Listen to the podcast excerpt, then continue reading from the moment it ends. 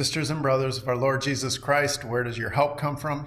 Our help comes from the Lord, the maker of heaven and earth, and from Jesus Christ, who is the same yesterday, today, and forever. Now, maybe you've had this experience. Let's, let's just imagine you're driving out of state to go to grandma's house for Thanksgiving, and you come upon a traffic jam, and cars are stopped or inching along slowly, and all of a sudden, somebody passes on the shoulder, trying to get in up ahead of everyone else. And this little fire of resentment ignites inside of you.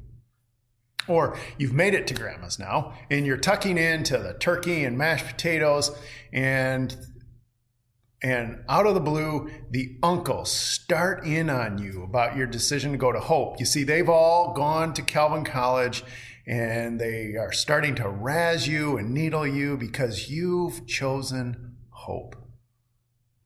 And this little smoldering resentment grows in you. Or even worse, you're enjoying your pumpkin pie, whipped cream, and everything, and then the aunts start in on you about how your politics are evil. And the battle lines are drawn, and the anger now is ablaze in your soul.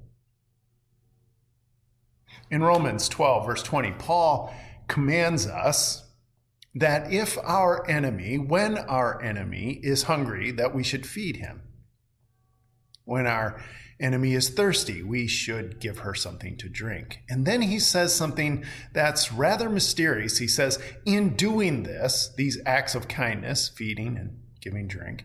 In doing this, you will heap burning coals on their head. What's he talking about?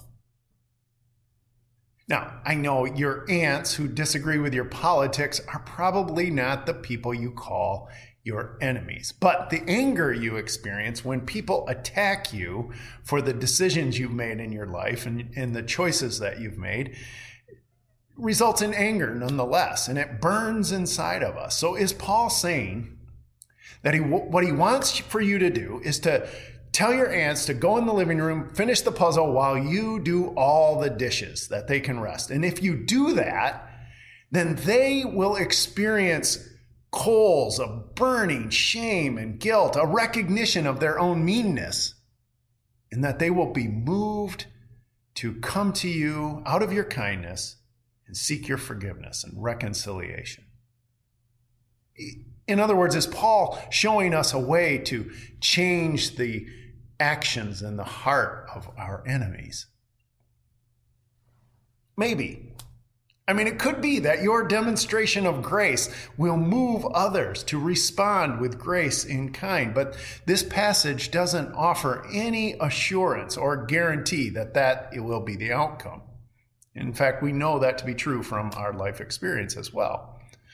Instead, in this context, Paul seems to be concerned with how acts of kindness change us rather than how they change our enemies. He is concerned with how his readers can live in peace even with their enemies. He's interested in addressing that those burning coals of anger that we hold against our enemies. So what Paul is saying, what he could be saying, is that these acts of kindness that that we shovel out uh, towards our enemies what that is doing is shoveling out the coals of anger, bitterness, and rage that are in our own soul. And the only way to release these, this burning fire is through acts of kindness. This kindness is not to burn our enemies with shame and guilt. Instead, it frees us from being scorched by our anger and it nurtures peace within us.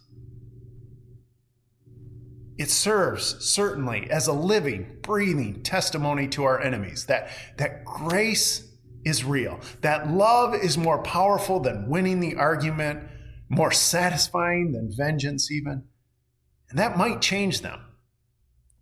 But this kindness, will certainly change me, will change you. And in this way, we can live in peace.